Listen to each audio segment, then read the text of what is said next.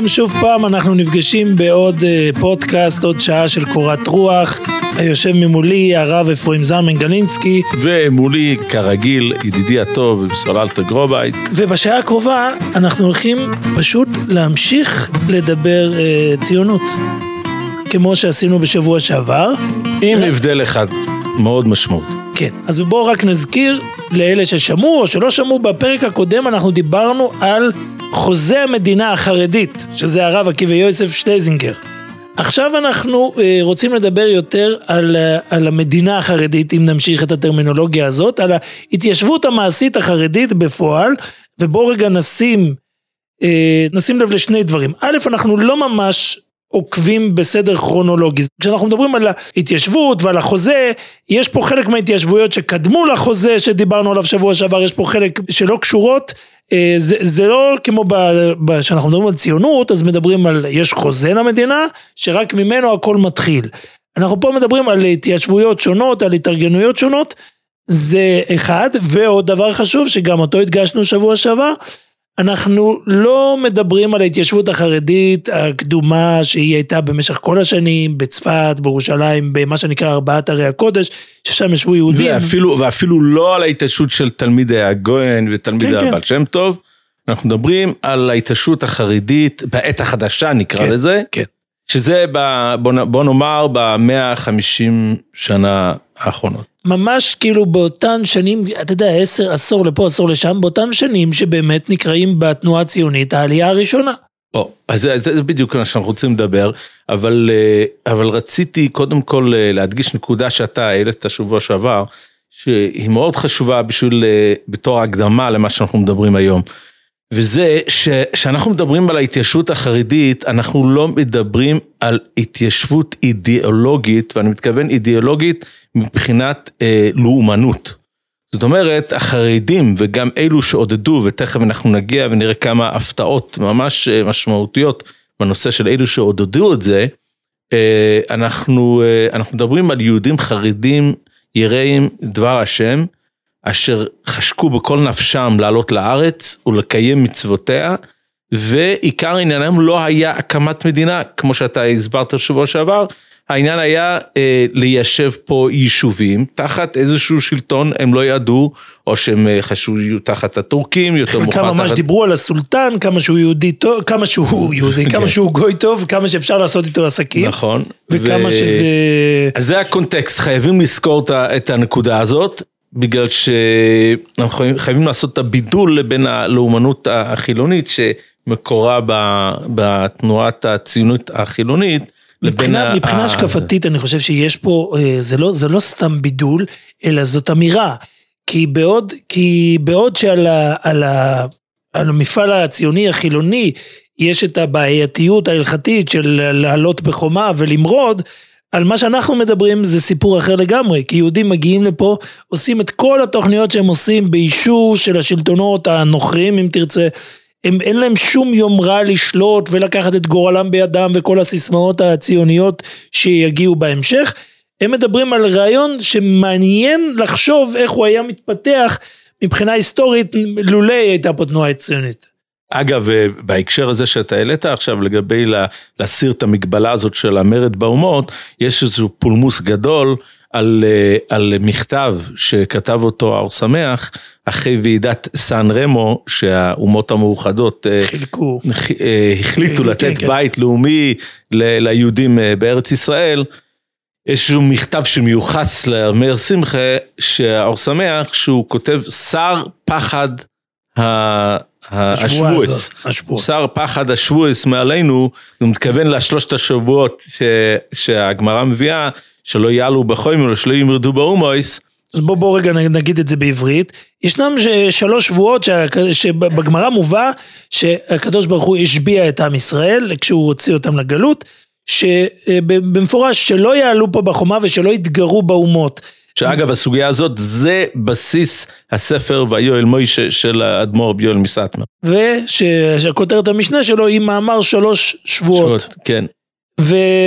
ופה מה שהרב גלינסקי אומר שבעצם בעצם יש פה פתרון חלקי לפחות, אני, אני מניח שרבי יואל מסטמר חולק על הפתרון הזה, אבל הפתרון החלקי הוא שכיוון שיש לנו אישור מהאו"ם, מהאומות המאוחדות, אז הם פה לפחות בעניין הזה של המרידה באומות. יש כאלו שטענו שזה לא מכתב אותנטי, אבל כן. אני לא נכנס כרגע לפולמוס הזה. אוקיי, ואנחנו חוזרים באמת לשנות העלייה הראשונה, תרמ, סביבות השנים האלו. מדובר, מדובר מספר שנים, אה, לפחות 10 או 15 שנה, לפני התוכנית של הרצל. עכשיו, למה זה חשוב? למה, למה הנקודת זמן הזאת היא חשובה לשיחה שלנו? ושוב, אני לא מדבר היום השקופה, בכלל זה לא הנושא שלנו, הנושא שלנו זה, זה עובדות. היסטוריה. עובדות היסטוריות. אני חושב שניתן להוכיח אותן אה, בשחור על גבי לבן. אבל למה זה חשוב? והקדמה הזאת היא, היא ממש אה, נצרכת לכל מה שאנחנו נדבר היום. יש איזושהי מילה שאני בטוח שבסול אלתר מכיר אותה, אבל אני לא בטוח שהמאזינים שלנו כולם מכירים את המינוח הזה, אבל המינוח הזה קוראים נרטיב, או נרטיב באנגלית. באקדמיה ללשון עברית סיפר. סיפר, בדיוק. מה, מה, זה, מה זה המילה הזאת נרטיב? אז uh, בשנים האחרונות המינוח הזה מוזכר בהקשר של הפלסטינאים. מה זאת אומרת? שיש, ישנם עובדות בשטח, עובדות היסטוריות בשטח, אבל יש קבוצה של אנשים שמעוניינת, יש להם איזושהי אג'נדה מסוימת, והם לא יכולים להתמודד עם העובדות ההיסטוריות בשטח, אז לכן הם מפתחים נרטיב חדש. מה זאת אומרת? הם בעצם בונים מעין היסטוריה, שכתוב היסטורי חדש, עם עובדות אחרות ממה שמוכחים היסטורית. אני רוצה לדייק, כן. המילה נרטיב משמעותה ארגון של פרטי ההיסטוריה. זאת אומרת ככה, להיסטוריה יש המון אה, פרטים קטנים, רבדים, והשאלה איך לארגן אותם. ההגדרה שאני מצאתי זה תיאור ופירוש המציאות. דרך מדויק, השקפת מדויק. עולם תרבותית, לאומית ואישית. חשוב להסביר את זה, כשאומרים שכתוב היסטוריה זה סיפור חדש. שכתוב היסטוריה זה אומר אנחנו משנים את ההיסטוריה. כשאנחנו מדברים על נרטיב, זה הגדרה אה, מחודשת של מה נחשב מה נחשב עיקר ומה טפל, יש סיפור... הפרטים כולם נמצאים, בדיוק. אבל אתה יכול לשים חלק מהפרטים בצד. השאלה מאיפה אנחנו מתחילים אה, לחשבן. Mm-hmm. זה, זה כל, כל מי שמתאר למשל מריבה בין שני אנשים יודע שתמיד בסוף השאלה היא מי התחיל וכל אחד רואה את ההתחלה במקום אחר. זאת אומרת אה, כשאתה מזכיר את הפלסטינים אז הם, אז הם, הם תמיד יספרו שהם היו פה קודם וש, והם הם מאוד ייהנו להתחיל את זה מ, בעיקר מהרגע של הנכבה של הנכסה הם מאוד יאהבו להתמקד ברגע מסוים ומפה להתחיל לחשבן. ואז זה משנה לך בעצם את כל הסיפור. וזה משנה את כל המשמעות ואת כל האיך אנחנו מתייחסים לזה. יפה. ולכן יפה. אנחנו צריכים לשים לב, כי אנחנו לא מדברים על שכתוב היסטורי, שזה גם, אה, שכתוב היסטורי הוא דבר שישנו וקיים. זה כבר מעורב בזה שקר. בדיוק. כן. אנחנו לא מדברים על שקר, אנחנו מדברים על ארגון של המציאות, ו- וממילא היא, נקבע, היא נקבעת לדורות, המציאות, okay. אוקיי. התיאור שלה. ולכן לפעמים כל מה שצריך לבוא זה לשים לב, אתה יודע מה, לכמה פרטים קטנים שההוא שסיפר, זה משנה את כל הסיפור. אמנם מודה שהם היו, זאת אומרת אף אחד לא יחלוק איתך על הפרטים שאנחנו הולכים לדבר היום, mm. רק השאלה היא המסגור שלהם, מה שאומרים להם בעברית, mm. כמה זה חשוב, כמה זה דרמטי לעומת, אה, יכולים לבוא, הנה למשל עוד דוגמה בולטת, אה, שאנחנו הנצחנו אותה רק לפני כמה שבועות, אה, השואה. אז השאלה היה באחד, בחמש שנים של מלחמה, שישה מיליון של הרוגים, ו, ומתוך כל זה היה איזה אירוע שלקח כמה ימים, מרד גטו ורשה, כמה זה דרמטי בתוך כל הסיפור הגדול, מבחינת מדינת ישראל, פחות או יותר זה הסיפור הגדול של... יום השואה נקבע יום השואה והגבורה. ו... ו... לא, גם התאריך אני חושב, כן, גם כן, התאריך כן, של כן. יום השואה נקבע על מרד גטו ורשה. וכל מה ש... ועכשיו, אף אחד לא חולק שזה היה. אבל הנרטיב החרדי למשל יחשבן את השואה מיום האצולה של רבי יואל מסטמר או מכל מיני תאריכים שונים ואחרים. אם הם היו עושים יום שואה בעצם. וזהו, עד כאן העניין הנרטיב. אוקיי, אז, אז למה זה חשוב לנו לשיחה שלנו היום? בגלל שהתנועה הציונית החילונית ומדינת ישראל בעקבותיה, אה, לדעתי, אה, בעצם אה, קבע פה נרטיב משלהם. והסיבה היא מאוד מאוד פשוטה. הם מעוניינים להחדיר לראש של האנשים שכל המפעל הזה להביא יהודים ארצה, זה היה יוזמה שלהם, פעילות שלהם, ומה שנקרא הנפקמינה שיוצאת מזה הלוכה למעשה, זה יהיה שבעצם אתם חייבים לנו את כל חייכם, זה בעצם מה שהם אומרים. זאת אומרת, הציבור ירא השם ואלו ודאי ואלו ש... שהגיעו אחרי השואה לכאן, וגם אלו שהיו לפני כן, אתם חייבים לנו הכל, הכל פה בזכותנו, וממילא אתם סוג ב'. זה נוגע לחינוך, זה נוגע לתשתיות, זה נוגע ל, ל, ל, לדיור, זה נוגע לכל כל התחומים. עכשיו ברגע שאנחנו נבחן את הנרטיב הזה בעיניים היסטוריות, עובדתיות, אנחנו נוכל לשנות את כל התמונה לחלוטין, ולהפך, אנחנו, אנחנו נוכל לראות דרך העובדות האלו, שהיוזמים הראשונים והמתיישבים הראשונים, להפך, היו אנשים יראי השם. מי שהפריע להם במלאכת הישיבה פה בארץ ישראל וכפה עליהם אה, דרך חיים שהייתה מנוגדת לאמונה שלהם, החדירה להם גם את הנושא הלאומני שבכלל לא היה בראש מעיינם, זה היה הפקידים הציוניים שהגיעו אז, לכאן. אז בוא, בוא, בוא רגע, שוב, בוא אנחנו לא נחטא בנרטיבים שונים. אה, אני לא, עוד רגע אנחנו נדבר על הפקידים, אבל בוא, בוא נתחיל מהעובדות הפשוטות. אז מה אנחנו בעצם מספרים? איפה, איפה, אחרי ההקדמה הזו, איפה העובדות החרדיות של ההתיישבות? אוקיי, אז בוא, בוא, בוא נתמקד אה, ראשית במעודדים, ואחר כך באלו ש, שבפועל אה, התיישבו כאן אה, בפועל. לי היה הפתעה גדולה, אה, יצא לאור לאחרונה אה, ספר נפלא מאוד, מחוקר תורני שיש לו גם ייחוס מאוד מאוד חשוב, קוראים לו אה, רב דוד קמנצקי, או הגויין רב דוד קמנצקי, שהוא אדם יסודי להחריד, מי שרואה את, את הספר שלו רואה את זה לבד. אני חושב שהוא חבר מערכת בכתב העת ישורון. נכון, בהחלט, הוא כתב רבות בישורון, והוא הוציא לאור לאחרונה את הספר רבון של כל מיני הגוילו, שזה בעצם רק כרך אחד מביוגרפיה מאוד מאוד מורחבת על רב חיים מויזר, שהיה באמת רבון של כל מיני הגוילו. אני חושב שזו דוגמה של בן אדם שכבר בחייו הוכתר במינוח הזה רבון של כל מיני הגוילו. בלי שאף אחד לא היסס אחרי זה. ובלי ששום עיתונאי יתאמץ לעשות את זה. בהחלט. אה, אז עכשיו באחד מהפרקים הראשונים, אז אה, שהוא מתמקד נדמה לי על, על, על השוור של רב חיים מויזר, היה לו שם מאוד מאוד דומה לרב חיים מויזר, אבל לשים לב להבדל, יש עוד אחד של הבדל, קראו לו רב אליהו אליעזר גרודנסקי, ורב חיים מויזר קראו לו רב חיים מויזר גרודזינסקי. ורבי ליאור אליעזר בעצמו היה החתן של רבי סול סלנטר, אז היה בהחלט אחד מהדמויות הכי משפיעות בווילנה, והיה גם נקרא המוירי צדק שם, ואחד מהפויסקים הבולטים במקום.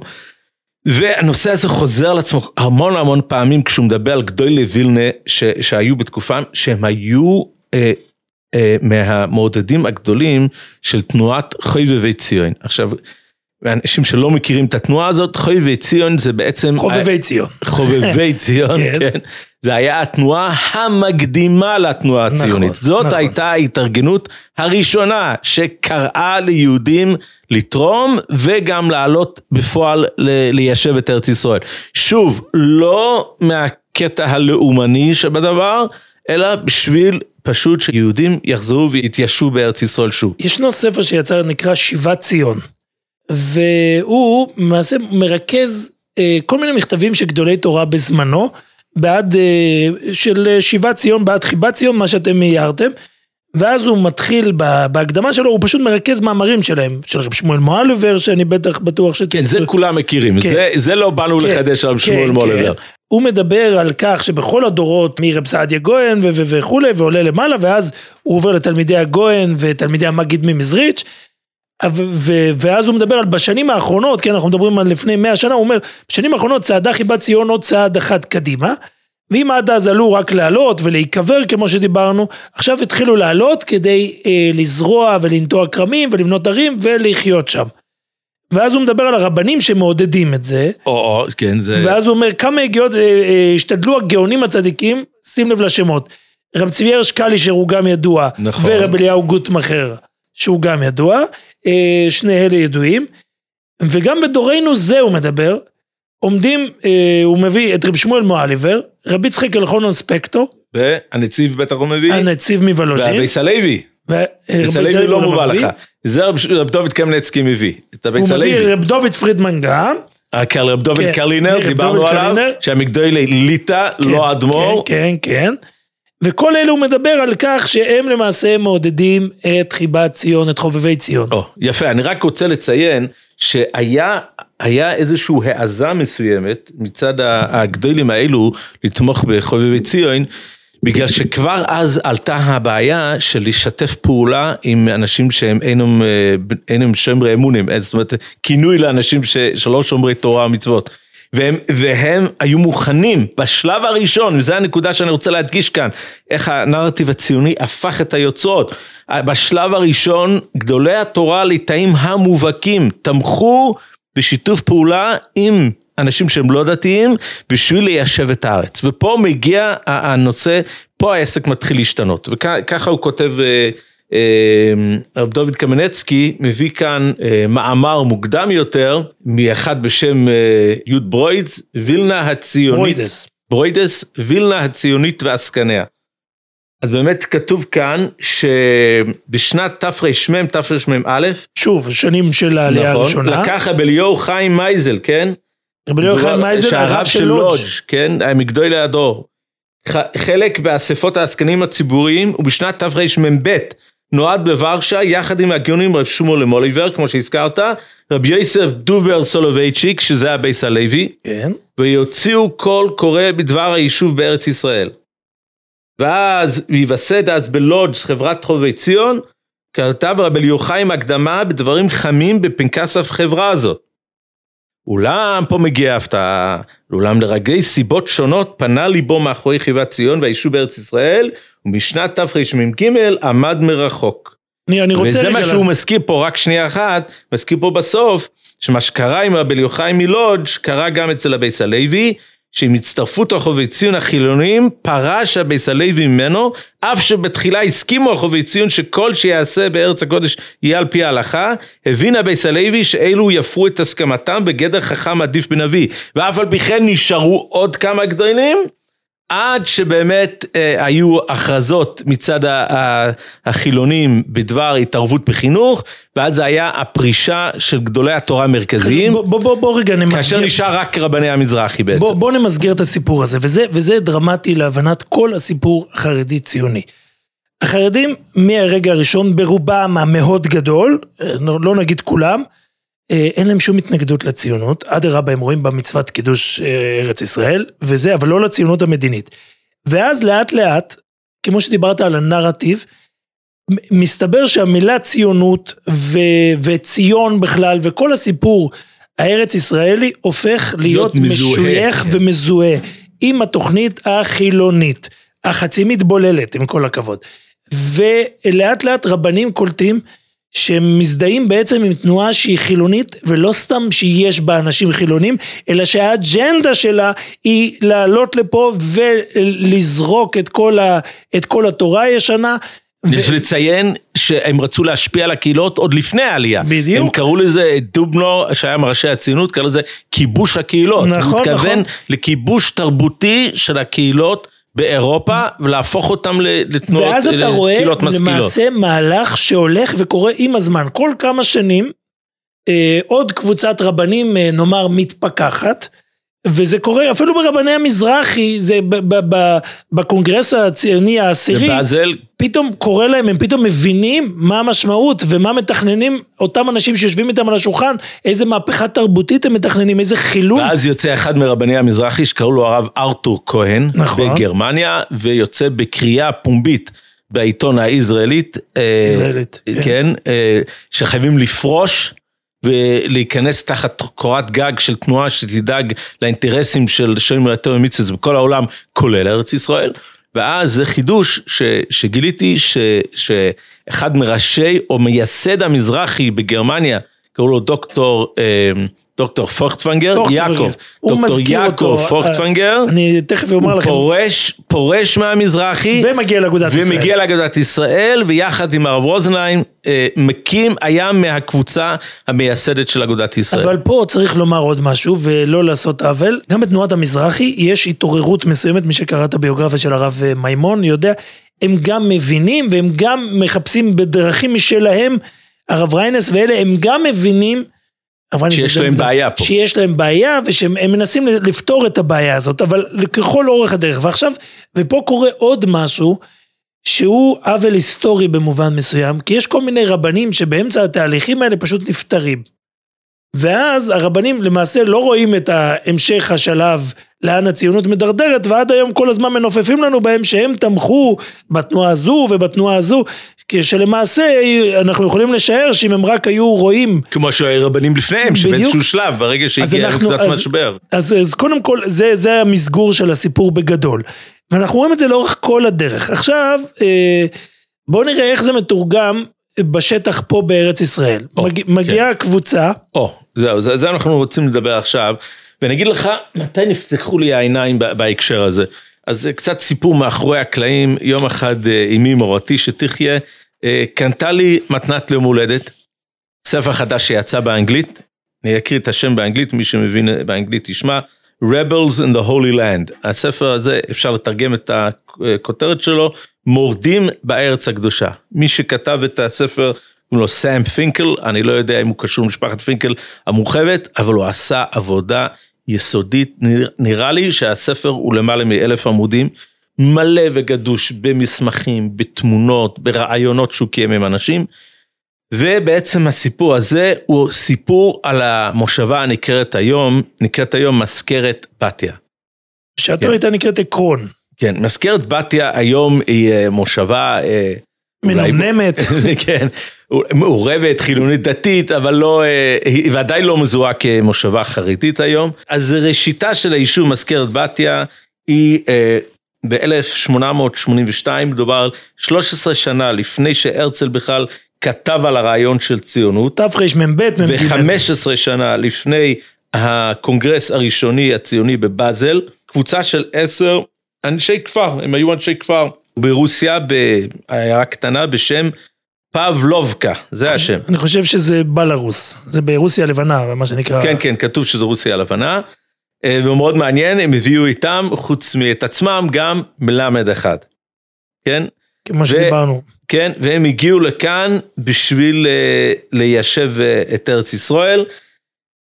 בתגובה לחובבי ציון, כמו שדיברנו קודם, הם התלהבו מה, מהרעיון הזה. כדי ליישב את ההתיישבות הראשונה, הרב מוליבר, שהיה הרוח החיה מאחורי חובבי ציון, הוא, הוא אה, היה, אה, נתנו לו הזדמנות לפגוש את הברון רוטשילד רק באמצע חג סוכויס, זה היה הזמן היחידי שהוא יכל להגיע אליו. הוא הלך ברגל שלוש שעות ביחד עם הרב של פריז, רב יום צודק הכהן, יום טוב של סוכות. יום טוב של סוכות, והוא הגיע לשכנע אותו ש, שיתמוך. רגע, רגע, אתם שמתם פה בהבלעה. כן. הוא הלך, מי, ש- מי שסידר לו את המפגש הזה היה יהודי מאוד מרתק, שנקרא הרב צדוק הכהן. הכהן, הרב של פריז. וזה מאוד כן. מבלבל, כי יש לנו את רב צדוק הכהן, כן. שכולם רגילים, היה האדמו"ר מלובלין, שחיבר את צדקת הצדיק. ופרי צדיק. פרי צדיק. אנחנו מדברים על צדוק כאן.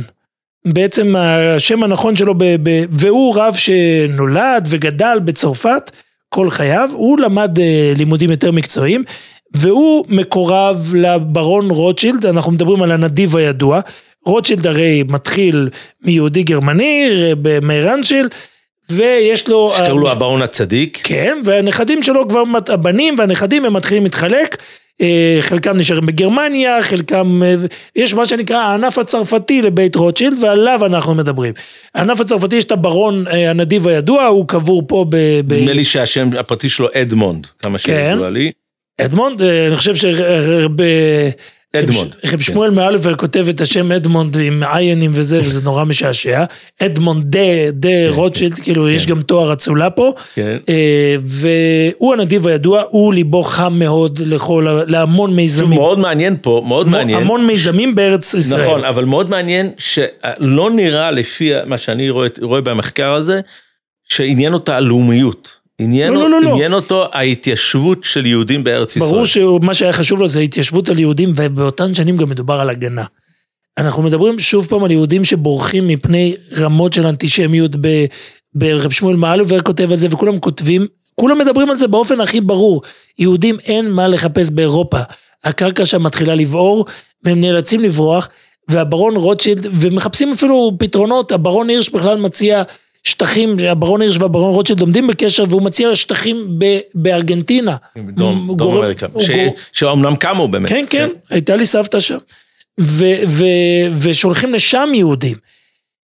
ו, וכאן בעצם אה, הרב צדוק הכהן פוגש את הרב שמואל מאליבר ומסדר לו פגישה עם עם הברון רוטשילד, שזה היה אה, לא פשוט להגיע אליו. נכון, והוא מתלהב מהרעיון, והוא לוקח לעצמו את, ה- את התמיכה של, ה- של, ה- של היישוב היהודי הראשון, אפשר להגיד, אני חושב שגם התנועה הציונית החילונית מודה בזה, שזה זה היישוב הראשון שהגיע מאירופה ל- לארץ ישראל.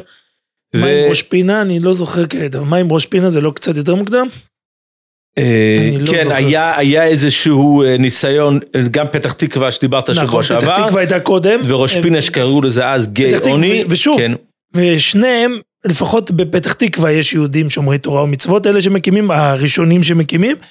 בגיא עוני יש חלק מהמשפחות, זאת אומרת בראש פינה חלק מהמשפחות. הרי המשפחות הראשונות, כן. על זה אני הולך, הולך להתפרסם אה, מאמר בעיתון במגזין, תכף, שמה גם כן, זה היה קבוצה של הקבוצה, משפחות משפחות, כן. חסידי בוש. כן, ש- בוש. בוש, כן, שהם, שהם היו המתיישבים הראשונים. הקלקול התחיל כאשר עוד פעם, כמו שאנחנו נדבר פה במזכרת בתיה, הפקידים מגיעים, ואז חיי ההוללות מגיעים, ו, והדרך מכאן קצרה ל, ל, לקלקול. ושוב, רק במאמר ממש מוסגר בשביל הדיוק, יש לפני כל אלה ניסיון התיישבות בג'רמק, על ידי רב, לא, רב נכון, ישראל בק. נכון, אבל הרבה הג'רמק, שנים קודם. הג'רמק ו- וגיא עוני וראש פינה זה בעצם אותו, אותו כן. התיישבות כן. שהתפרקה וחזרה ו- ונוסדה. כן. זאת אומרת, זה, אותה... ובכן, זה- אז בואו בוא רגע ניזכר, ו- ו- ועכשיו כשאנחנו מדברים על פקידי הברון, אנחנו מדברים על סוגיה שגם כאן היא סוגיה שידועה מאוד גם בספרות, גם בהיסטוריה וגם בהיסטוריה הציונית. הסיפור, הפיצוצים מול פקידי הברון, הם סיפור מאוד מאוד ידוע ומאוד מאוד מפורסם.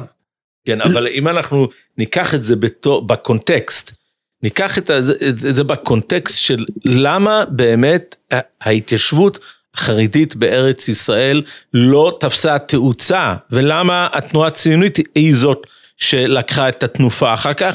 זה אחד הגורמים המרכזיים של הנושא הזה. ההתערבות שלהם, כמו שהוא מביא פה באריכות גדולה, ב- ב- בספר שלו, במחקר שלו, פינקל הזה, שהיה התערבות אה, חמורה מאוד בנושא של השמיטה הראשונה, כאשר המתיישבים רצו לקבל את הפסק של רבוני ירושלים, לשמור שמיטה כהלכוסו, והפקידים אה, נלחמו אה, בתוקף גדול, אפילו התערבו להביא פסקים נוספים מחוץ לארץ, בשביל להתיר את העבודות, אבל זה לא הסתיים בזה. זה, זה המשיך אחר כך בנושא החינוך, והיה איזשהו ניסיון של רבני ירושלים לקחת על עצמם את התקצוב של החינוך שם, אבל אתה יודע איך הדברים הולכים ברגע שפותחים בית ספר מתחרה עם תנאים משופרים, ויש לך איזשהו חיידר אה, עם, אה, עם אה, תנאים נחיתיים לעומת מה שיש בצד השני, העסק מתחיל להתפורר עד שמזכרת בתיה הופכת למושבה חילונית, לצערנו הגדול. עכשיו, זה- רק חלק מהסיפור. הנושא הזה של ההתנכלות לחיי הדת של התושבים זה רק חלק מהסיפור. יש חלק נוסף, ו- ואני... הוא החלק היותר מדובר. החלק הנוסף הוא שהיה התערבות פעילה במניעת העל- העלאת של אה, יהודים חרדים לארץ ישראל, כאשר היה, זה כבר שנים הרבה יותר מאוחרות כמובן, כאשר היה צורך באישורים, ו- והאישורים בוא, בוא, ניתנו בוא, על בוא. בוא נחזור לאחור ונמסגר את הסיפור, ואנחנו לא, לא באים פה עם איזה כתב אישום, אלא אנחנו באים יותר לעשות סדר היסטורי. אה, הברון רוטשילד יושב, והוא, ב- אפשר לומר, מצידו, בצורה מאוד אחראית. יש לו, למעשה, הרב מואליבר כותב את זה, וכולם כותבים את זה. הוא הפילנטרופ, הוא הנדיב, הוא מממן פה, הוא קונה את השטחים, מה שנקרא אז קולוניות, והוא הוא בונה בתים, הוא ממש, אה, אפשר לומר, אי אפשר להאשים אותו, הוא בא ועושה את מה שביקשו ממנו. אבל הוא שולח פה קבוצה של פקידים, כל, אה, כל כמה שנים הם מתחלפים, והוא שולח פקידים אה, שב, שלמעשה יהיו, יהיו אחראים אה, על הפיקוח בשטח, והפקידים הללו מנהלים פה את העסק בצורה אה, משהו שמזכיר קיבוץ. כי למעשה כולם עובדים, כולם עובדים אצל הברון. כולם הם סוג של אריסים. הם בעצם שכנעו את התושבים כן. לוותר על הזכויות שלהם בקרקע, זה, זה, ולהעניק את זה לברון, ומילא לא יהיה להם אז דאגות, שוב, בעצם כנראה שפה יהיה ויכוח האם. הם שכנעו, או שבאמת הברון היה היחיד שיכל להחזיק את זה, והם לא, אבל מה שקורה בפועל, שכולם עובדים אצל הברון. וכולם, זאת אומרת, כל השדות והמשק, התוצרת מתחלקת בין כולם, הברון משלם לפי, לפי, הברון משלם לכל אחד מה שמגיע לו, ולא משלם, הוא לא משלם לפי הפעולות, הפקיד משלם לכל אחד כמה שהוא צריך ו... ואולי אפילו סכומים קצובים. ואתה רואה שרב שמואל מעליבר מאוד מדבר על זה וכולם מבינים והמרמור מתחיל בשטח. לאט לאט הפקידים הללו הופכים להיות אה, סוג של אדונים פה כי, כי המשכורות מגיעות מהם. עכשיו הפיצוצים מול בין ה... בין ה... אה, מתיישבים. המתיישבים לבין הפקידים קורים כל הזמן. אה, מה יש, שאנחנו... יש גם הבדל תרבותי ביניהם, באורח החיים גם. עוד רגע ניגע, אבל בואו בוא נספר את הסיפור הידוע. מה שאנחנו כן יודעים ומה שכל אחד יוכל למצוא זה שהם הם למעשה רבים איתם על, על, על כספים והם עושים להם שביתות ומחייבים אותם לעבוד וזה קורה כל מיני פיצוצים ועל זה, ועל זה ההיסטוריה הציונית מדווחת בהרחבה. מה שאנחנו באים לספר זה הסיפור הפחות מסופר שלמעשה הפקידים גם מנסים להכתיב, אה, לא רק מנסים, הם מכתיבים וכופים את אה, ערכים מסוימים על התושבים. וכאן מתחיל מלחמות דת, כשמפריעים להם להתפלל, כשמפריעים להם... הם אומרים להם, אחד מהפקידים אמר, אה, דיווח לברון שמתפללים מדי הרבה זמן. חייבים לקצץ את, את משך התפילות. זה, זו דוגמה, הם, הם, הם ממש רבים, הולך ויכוחים על שבת. שיא הפיצוץ הידוע מתחיל כשמגיעה שנת שמיטה, ואז, ואז מה עושים? החרדים רוצים לא לעבוד כל השנה, ואז מהר מגייסים להם היתר מכירה, ואגב צריך לומר פה במאמר ממש מוסגר, שחלק מגדולי ישראל מסכימים עם ההיתר הזה. ההיתר המכירה הראשוני בכלל כן, לא הגיע כן. מהרב קוק, כן, זה, כן. זה הגיע עוד הוא קודם. מגיע מרב יצחק אלחונון, אלחונון, כן. ומרב שמואל מעלבר אני חושב. כן, בתנאים מגבילים כן, מסוימים כן, כמובן. אבל, אבל, אבל, וכל החיי הדת בעצם מתנהלים בצורה מאוד קשה ממול בין הפקידים. ו, ומה ש, שמנסה לטעון... על אף זה- שכמה שזכור לי, היה התחייבות ברורה, מוקדמת, לפני ההסכמים עם, עם הברון, שבענייני הדת יהיה חופש פעולה מוחלט. אבל זה כמובן לא, אה, התנאי הזה והסעיף הזה לא מולא על ידי, ה, על ידי הפקידים של הברון כאן בארץ. אז, אז למעשה מה, ש, מה שאנחנו מנסים אה, לומר זה שהפקידות הזאת היא למעשה אה, יוצרת משבר וקרע בין היישוב הישן אה, נקרא לו, או בין הציבור. אי אפשר להגיד החרדי כי זה באותן שנים לא מוגדר עוד בצורה הזאת, אבל בין הציבור ה- שומר, שומר התורה והמצוות. המתיישב, אלו שהגיעו מחוץ לארץ. לבין, לבין, אה, לבין התנועה הציונית, וככל שאנחנו מרחיקים, הסיפור הזה רק, הקרע הזה רק הולך ומחריף. ו... ו... ובמקביל, במקביל התנועה הציונית בחוץ לארץ, אה, כפי שציינתי קודם, פותחת בכיבוש הקהילות, דהיינו המשאבים ואפילו ענייני חינוך וענייני תרבות, אה, מתחילים אה, להשתלט על מוקדי כוח ב- ביישובים יהודיים בחוץ לארץ. שפת הימים ההם הם קוראים לזה הוויכוח על הקולטור. הוויכוח הוא על התרבות, הוא ויכוח שמתרחש למעשה בצורה מאוד מאוד ברורה על, על מה, מה תהיה הזהות היהודית פה בארץ, מתחילים פה הוגים כמו אחד העם והוגים ציונים, הם עצמם, הציונות עצמה עוד לא סגורה מה בדיוק היא מייעדת פה לשטח. מה היא רוצה, האם לעשות פה בית של כל עם ישראל, או רק מרכז רוחני, כמו שרצה פה אחד העם וכל אלו, וממילא ההשלכות הן מאוד דרמטיות, ולאט לאט, כמו שציינו מקודם, אתה רואה, אתה מזהה תהליכי התפכחות. אחת התופעות המעני- המעניינות, שעליהן אתה דיברת מקודם, מגיעות גם בקהילה, ה- ה- בקהילה החרדית, או שוב אי אפשר לומר עליה קהילה החרדית, בקהילה שומרת המצוות בגרמניה. בגרמניה יש חלוקה פנימית מאוד מעניינת, שהיא בין, אה, תומכי שיטת הרב הירש, לבין, לבין הקהילה הכללית. ו- הקהילה הכללית, שגם שם היו רבנים אז יראי בוא- בוא- מושלמים. ושוב נעשה סדר. אה, מה, מה שקורה בגרמניה, הרב הירש מגיע, ההתבוללות בגרמניה היא היסטרית, ההשכלה בל נשכח מתחילה שמה, החסידות לא מגיעה לשם. ו... ו... ו... חסידים כן הגיעו לשם. כן, חלקם. היו, היו שטיבלה חסידים. נכון, ב... בברלין היה, ו... כן. ו... אבל אה, בכל אופן, אה, דייטש, או דייטשלנד ודייטשלך מזוהים עם סמל המודרנה. אה, כל פעם שמדברים, אני, אגב, יש, ב... ב... החתן של הבעל שם טוב מכונה הדייטשל. שהוא צדיק נסתר, כי, כי כל מי שהולך בבגדים של דייטשל, בגדים של דייטשל אלו בגדים מערבים, גרמנים, אז הוא כבר נחשב מאוד מודרני, מאוד מתקלקל, ובגרמניה מגיע הרב רבי שמשון רפאל הירש, ומה שהוא עושה, זה בעצם מה שיעשו, מה שעושים בקהילות בהונגריה, הוא אומר, חבר'ה, אנחנו חייבים להתנתק. אנחנו חותכים, עושים התבדלות, הקהילה החרדית לבד. יחד עם זאת, בקהילה שהוא, שהוא מקים, הוא מפתח שיטה מעניינת שקוראים לו תורה, תורה עם דרך ארץ, כן? ובקהילה שלו, זאת אומרת, יש התבדלות, אבל ההתבדלות היא רק אה, פורמלית, זה, זה, ההתבדלות היא, היא, היא רעיונית, אבל הוא כן, התלמידים שלו כן ילמדו באוניברסיטאות, וכן אה, ישמשו במקצועות חופשיים, ובמקביל, יש מה שנקרא, קהילה הכללית. הקהילה הגימיינם, גימיינם, כן, אני חושב שככה הם קוראים לזה, ו, והם, הם ממשיכים, הם גם חלקם יהודים שומרי תורה ומצוות. אני חושב שמי שעומד בראשם... הרב מרקוס הורוביץ. הרב מרקוס הורוביץ בחלק מהזמן. הם טוענים, אנחנו לא צריכים להתבדל, אנחנו נמשיך להיות עם כולם, והם אה, נחשבים הקהילה היותר פתוחה.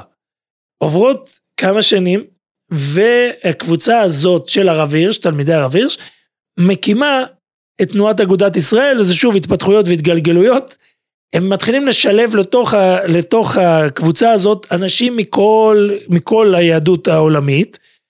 מלבד, קבוצה, מלבד הקבוצה, הקהילה הכללית, בדיוק, כן. מלבד הקהילה הכללית, שאותה הם לא מצרפים לפחות לא בשלב הראשון. וגם אה, מלבד אה, אנשי תנועת המזרחי, וכך במובן מסוים אנשי הקהילה הגרמנית הגדולה הופכת להיות אה, יותר מזוהה עם המזרחי. התגובה שאתה מדבר עליה קורית כמה שנים אחר כך, כמו שדיברנו בקונגרס הציוני העשירי. 1923 כן, נראה לי. בתפריש, כן, בעיינים שמה. אז מה שקורה שמה, שלמעשה החבר'ה, גם במזרחי, כמו שאמרנו, וגם בכל הצדדים, מתחילים להבין שההכלאה הזאת היא בעייתית מאוד. ורבים מהם מתפכחים ובורחים אל תוך, אה, אל תוך זרועות אגודת ישראל. הרב רוזנהיים עצמו מספר עליהם בזיכרונות שלו. אין לי אותם עכשיו, אבל אני זוכר בתוך הספר, הוא מדבר, הוא קורא להם האסכולה הפרנקפורטאית, הוא מדבר על, האנש, על זה, הוא נוקב בשמם. ודאי, הרב רוזנהיים היה לו תפקיד נורא, נורא נורא מאתגר, שזה בעצם לאזן בין הקבוצות השונות ולקרוא את הזיכרונות שלו, הוא מאוד זה מדבר מרתק, על פשוט כן. מרתק. הוא מדבר על כך שהוא צריך מצד אחד לשרוד עם הקנאים של ירושלים, ומצד שני עם ה... מהקבוצות ההונגריות והקבוצות אחת- היחיות. לכל אחת יש את האתגר שלה, ואנחנו שמים לב, לאורך כל הדרך יש אספת פרנקפורט, זו עוד אספה שמתקיימת בה ממש בהתחלה, והדיון שם הוא באמת זה, עד כמה אגודת ישראל יכולה להשתתף, ובכלל לדבר על הסיפור הארץ ישראלי.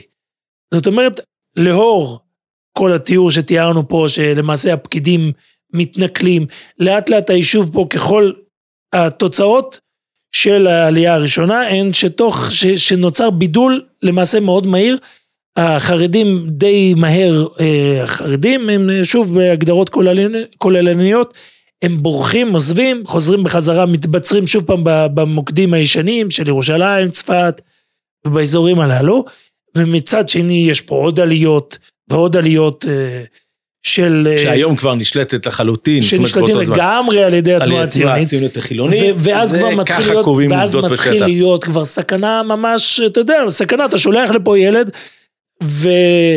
ואתה, ו-98 אחוז שהוא יהפך לחילוני, מה שנקרא, הוא יפסיק לשמור תורה ומצוות. לאחרונה אני רק רציתי, אה, בגלל שהזכרת את זה, קראתי ספר אוטוביוגרפיה של חגי בן ארצי, שזה... כן, שוור אה, של אה, אה, נתניהו. לא, לא, הגיס. הגיס של נתניהו, נכון, כן, נכון. הוא. מספר על השוור שוור, של כן. נתניהו, נכון, נכון. על שמואל בן ארצי, שבאמת היה תלמיד נוברדוק, והתגבשה קבוצה של נוברדוק להקים סניף של הישיבה בארץ ישראל, זה היה בבני ברק, וחברי הקבוצה היו בני 25. ואבא של חגי בן ארצי, שמואל, היה בן, 20, בן 18 אז, ובערה בו אהבת ארץ ישראל. והוא שכנע את המשגיח, דוד בלייכר, אה, לעלות לארץ ישראל, והוא אמר לו, זה לא ייתכן, אתה בן 18, אתה תתקלקל שם. והוא פשוט משגע אותו ומשגע אותו ומשגע אותו במשך חודשים, הוא רודף אחריו שהוא רוצה לעלות, של דבר הם נותנים לו לעלות, והוא מתקלקל כאן בארץ ישראל. רק בסוף חייו, הרבה בזכות חגי בן ארצי בעצמו שחזר בתשובה, אה, יותר מאוחר, בסופו של דבר שמואל בן ארצי עושה את הסיבוב השלם וחוזר לכור מחצבתו. זה מרתק, ואם אנחנו מדברים על, על הסיפור הזה, נעשה קפיצה המון המון שנים קדימה, כמעט 50 שנה קדימה, וב, וככל שתנועת אגודת ישראל הולכת ומתגבשת, הם גם מנסים, בפרט תנועת פועלי אגודת ישראל, הם כבר מנסים להציע מתכונת של יישובים קטנים, כבר לא מדברים על לשלוט פה על המרחב, זה, זה אף אחד לא חושב, כי המרחב כבר הולך ונעשה חילוני, ומוקמים פה יישובים, ויש חלוצים וקיבוצים ו, ו, ודברים קורים, אבל כן מנסים להקים פה כמה, אה, כמה אפשרויות, בני ראם, חפץ חיים, המוקדים הללו. על הכביש אה, בדרך כן. אה, מירושלים לאשדוד, כן, מצד ימין, כל היישובים. ומקימים, ומקימים אה, חוות הכשרה. שבפולין ובאירופה, במזרח אירופה, הם מנסים לפעול ולעשות, אז זה כבר מעט מדי, מאוחר מדי. הרוב שיעלו, התיישבו, רוב העולים שיעלו התיישבו בבני ברק, אם נרצה. בני ברק זה אחד המיזמים פחות או יותר הללו. בני ברק מוקמת ויש לנו את כפר חסידים שאנחנו נפספס בדרך, ויש פה המון התיישבויות, חלקם, וכאן צריך לשים לב שהמנעד פה הוא מאוד רחב. בין מזרחי לבין אגודה, זה דברים, זאת אומרת, יש יהודים חסידים שהם בכלל יוגדרו כמזרחי, זה מה שקורה יותר בקבוצה הזאת של כפר חסידים, והאדמו"ר החלוץ, ויש פה המון המון מיזמים, אולי, אולי אנחנו צריכים לדבר על אה, מה שאלפסי עשה את הדוקטורט שלו, החסידות ושיבת ציון, כי גם זאת פרשייה בפני עצמה, אדמו"רים מרוז'ין ברובם, ברובם הגדול, אבל מה שמעניין באדמו"רים מרוז'ין, ושוב אנחנו שוב נמצאים בסוגריים בתוך סוגריים, שהאדמו"רים מרוז'ין הם, הם די מצטרפים למיזם הציוני הגדול. הם לא מצטרפים אבל הם תומכים אה, ודאי אדרוביצ'ר וזה, אבל על כך נעסוק בפעם אחרת. ו... שוב פעם חלפה שעה, שעה, ועוד לא התחלנו לגעת. לא הספקנו, רצינו לספר עוד כמה סיפורים, אבל נצטרך אה, לחזור לזה. בדיוק בשביל זה יש עוד פרקים. אתם תמשיכו להקשיב וליהנות. ועוד חזון למועד.